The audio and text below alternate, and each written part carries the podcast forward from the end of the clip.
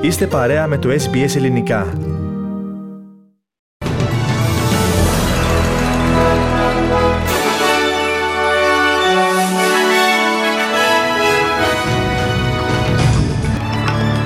Ταξίδι στην Ινδονησία πραγματοποιεί ο Πρωθυπουργός Άντωνι Αλμπανέζε σε μια προσπάθεια αποκατάστασης των διπλωματικών σχέσεων με τη χώρα.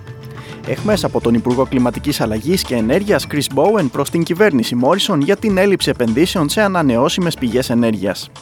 Συνεχίζουν την επέλασή τους στα ρωσικά στρατεύματα στην περιοχή του Ντόνετσκ. Ο Ουκρανός πρόεδρος Ζελένσκι αναφέρει πως οι Ρώσοι έκαψαν ένα από τα ιερότερα μοναστήρια του Ορθόδοξου Χριστιανισμού.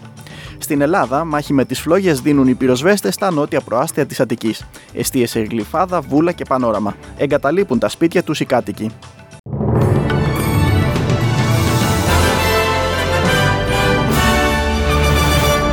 Οι ειδήσεις μας, αγαπητοί ακροατές, αναλυτικά. Στο μικρόφωνο ο Αλέξανδρος Ανιφαντή.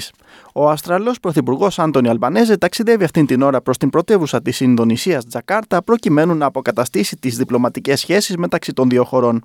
Ο Πρωθυπουργός τόνισε πως η κυβέρνησή του είναι αποφασισμένη να βελτιώσει τις σχέσεις της με τις χώρες του Ινδοειρηνικού πριν την αναχώρησή του για την Ινδονησία. Στην ατζέντα των συζητήσεων κατά τη διάρκεια της τριήμερης παραμονής του κ. Αλμπανέζε στην Ινδονησία θα είναι η οικονομική συμφωνία μεταξύ των δύο χωρών, αλλά και η προτινόμενη δημιουργία ενός κεφαλαίου ύψους 200 εκατομμυρίων για τις υποδομές και την κλιματική αλλαγή. Ο κ. Αλμπανέζε τόνισε πως έχοντας ήδη πραγματοποιήσει δύο ταξίδια στην περιοχή από την στιγμή της ορκομοσίας του, επιδεικνύει στον Ινδονήσιο ομολογό του πως λαμβάνει πολύ σοβαρά τις σχέσεις μεταξύ των δύο χωρών. Οι συζητήσεις μου με τον πρόεδρο Βιντόντο ήταν πολύ φιλικές και θετικές. Είχαμε μια πολύ καλή συζήτηση την Παρασκευή, φυσικά έχουμε συναντηθεί και στο παρελθόν. Ανυπομονώ για τις επόμενες δύο ημέρες. Τον ευχαριστώ για τον κόπο που κάνει και την κυβέρνησή του που μας καλωσορίζουν τόσο σύντομα από την ανάληψη των καθηκόντων της κυβέρνησης, ανέφερε ο κ. Αλμπανέζε. My uh, discussions with uh, President Widodo have been uh, very cordial and positive. We had a good discussion on Friday. Uh, we've met, of course, in the past. I look forward uh, to the next uh, couple of days. Ο Υπουργός Ενέργειας και Κλιματικής Αλλαγής Chris Bowen κατηγόρησε ευθέως την κυβέρνηση Μόρισον για την αποτυχία της να επενδύσει σε ανανεώσιμες πηγές ενέργειας. Μιλώντας στο Sky News, ο κύριος Bowen ανέφερε πως η κυβέρνηση εξετάζει επιλογές για παροχή ενέργειας σε λογικά πλαίσια, ωστόσο τα πεπραγμένα της προηγούμενης κυβέρνησης τους έχουν αφήσει σε πολύ δύσκολη θέση. Τα 9 χρόνια άρνησης και καθυστερήσεών τους έχουν αφήσει τη χώρα προετοίμαστη για αυτή την κρίση. Δεν τους κατηγορώ για τις πλημμύρες ή για τα ορυχεία του άνθρακα ή την κατάσταση στην Ουκρανία ή τα προβλήματα παροχής άνθρακα. Αυτό για το οποίο τους κατηγορώ ξεκάθαρα είναι η έλλειψη ενός λογικού πολιτικού πλάνου. Η ανανεώσιμη ενέργεια είναι η φθηνότερη πηγή ενέργειας, αποθήκευσης και μετάδοσης.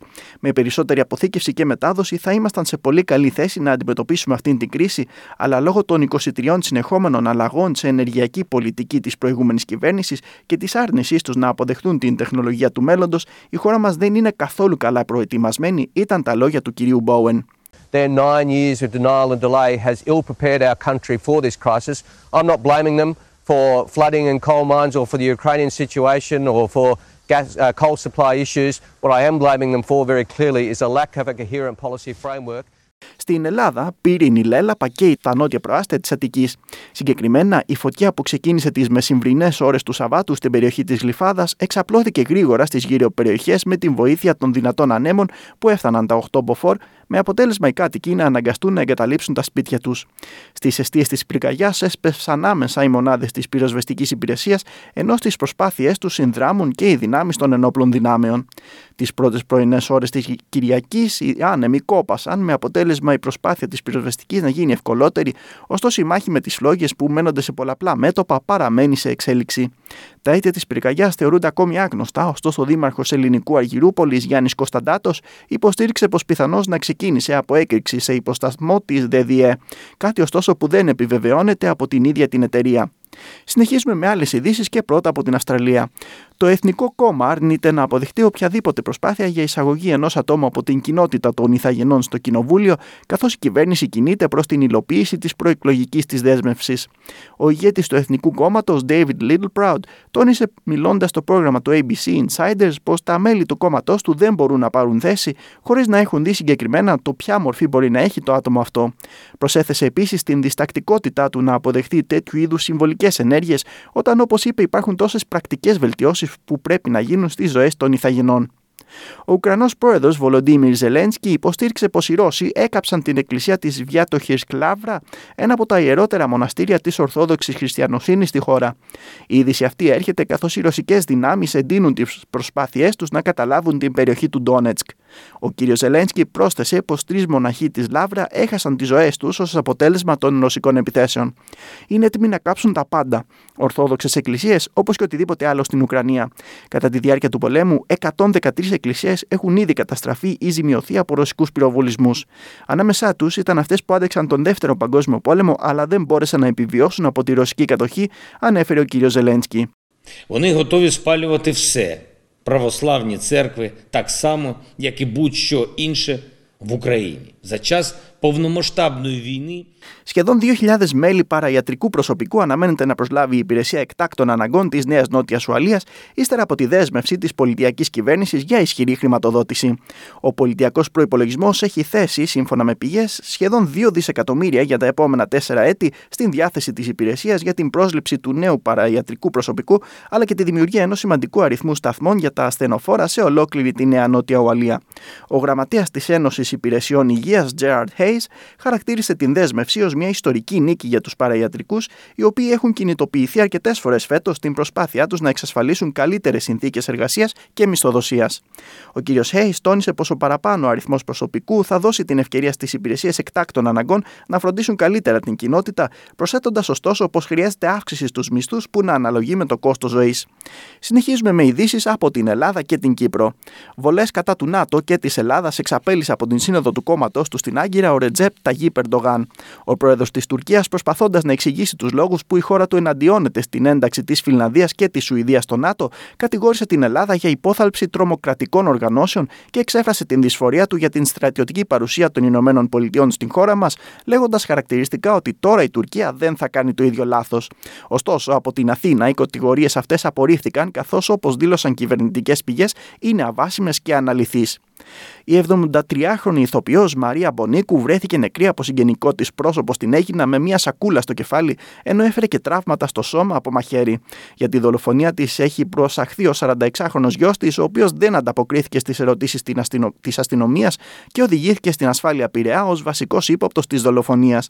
Σύμφωνα με πληροφορίες, ο 46χρονο γιος της γυναίκας αντιμετωπίζει ψυχολογικά προβλήματα.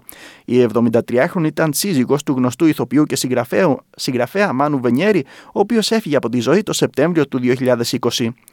Στην Κύπρο, ο Υπουργός Εσωτερικών Νίκος Νουρή, κατά τη διάρκεια της συνόδου των ΜΕΔ5 που έλαβε χώρα στη Βενετία, υποστήριξε πως η χώρα του χρειάζεται την αλληλεγγύη των Ευρωπαίων εταίρων της ως η χώρα που αντιμετωπίζει το μεγαλύτερο μεταναστευτικό φορτίο για πέμπτο συνεχές έτος. Ο κ. Νουρή τόνισε επίσης πως η Ευρωπαϊκή Επιτροπή θα πρέπει να προχωρήσει σε διμερείς συμφωνίες επιστροφών μεταναστών με τρίτες χώρες. Ο Νίκος Νουρή είπε ότι εάν αυτά τα ζωτική σημασία στοιχεία δεν αποτελούν μέρος του νέου κοινού Ευρωπαϊκού Συμφώνου για το άσυλο και τη μετανάστευση, μετανάστευση, δυστυχώς καμία συμφωνία δεν θα σταθεί ικανή να επιλύσει το πρόβλημα. Έκανε μάλιστα αναφορά σε εκτιμήσεις για 150.000 νέους μετανάστες στα κράτη-μέλη πρώτης γραμμής μόνο για εφέτος. Επιστρέφουμε στο διεθνή χώρο. Ο γιος της Βασίλισσας Ελισάβετ και διάδοχος του Βρετανικού θρόνου πρίγκιπας Κάρολος μίλησε στο κοινό κατά τη διάρκεια των εκδηλώσεων που λαμβάνουν χώρα για το πλατινένιο Ιωβιλέο. Ο πρίγκιπας Κάρολος έκανε μια εγκάρδια αφιέρωση προς την Βασίλισσα, τονίζοντας πως όλα αυτά τα χρόνια έχει φανεί μια πιστή υπηρέτης και μητέρα τόσο στην οικογένεια όσο και σε ολόκληρο τον Βρετανικό λαό. Μας γνώρισες και μας μίλησες. Γέλασες και έκλαψες μαζί μας, αλλά κυρίως ήσουν εκεί για εμάς αυτά τα 70 χρόνια.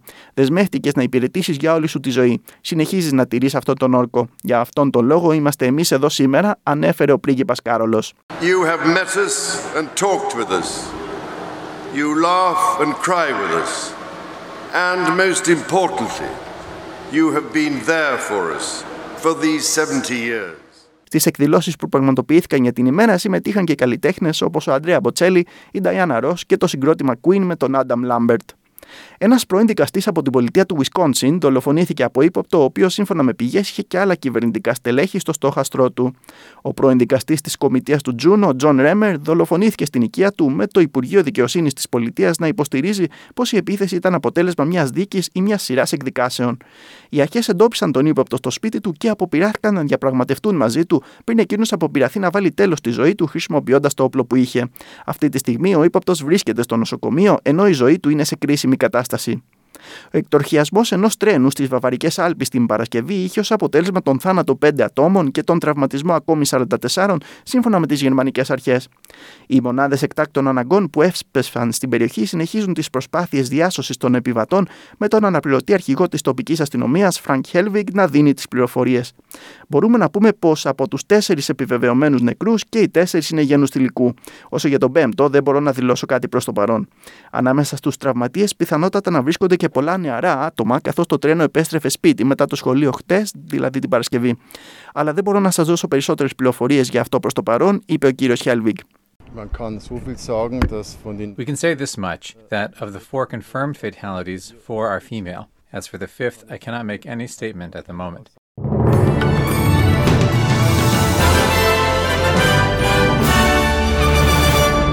Στις ισοτιμίες συναλλάγματος, ένα Αυστραλιανό δολάριο αντιστοιχεί σήμερα σε 67 λεπτά το ευρώ και σε 72 cents εναντί του Αμερικανικού δολαρίου.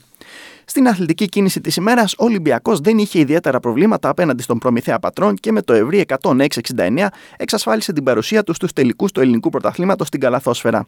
Οι Ερυθρόλευκοι έπαιξαν κατά διαστήματα εντυπωσιακά και ενθουσίασαν τους φιλάθλους τους που κατέκλυσαν το στάδιο ειρήνης και φιλίας προκειμένου να εμψυχώσουν τους παίκτες της ομάδας τους.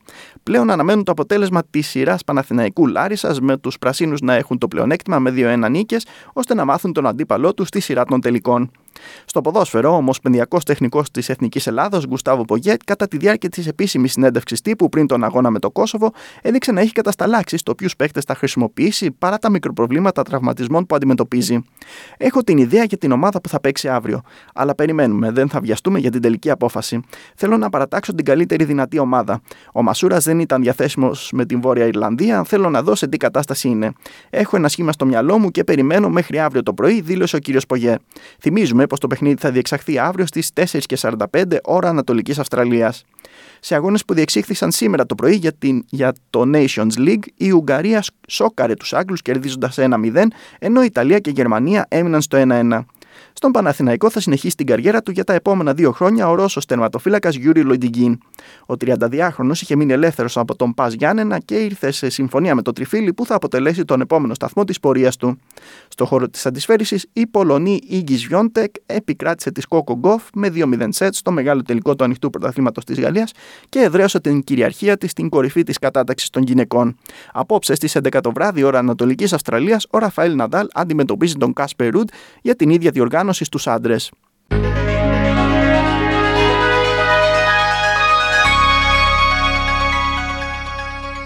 Και ολοκληρώνουμε με την πρόγνωση του καιρού για αύριο Δευτέρα.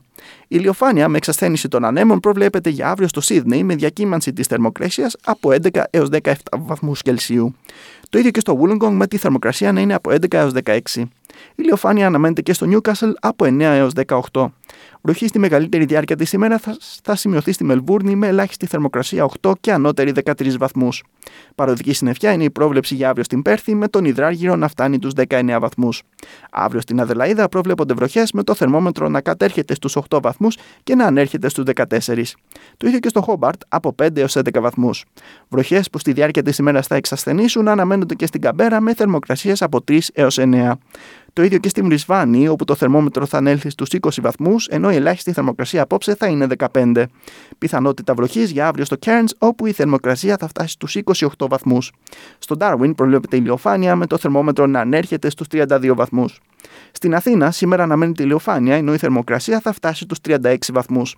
Το ίδιο και στην Θεσσαλονίκη, με την θερμοκρασία να κυμαίνεται από 23 έως 32 βαθμούς. Στην Λευκοσία σήμερα αναμένεται ηλιοφάνεια με σποραδικές νεφώσεις. Το θερμόμετρο θα φτάσει του 32 βαθμούς Κελσίου. Τέλος του δελτίου ειδήσεων που επιμελήθηκε και εκφώνησε ο Αλέξανδρος Ανιφαντής. Θα είμαστε και πάλι μαζί σας στις 5 με το σύντομο δελτίο. Περνούμε τώρα σε μηνύματα του σταθμού και έπειτα επιστρέφει στη συντροφιά σας ο Πάνος Αποστόλου.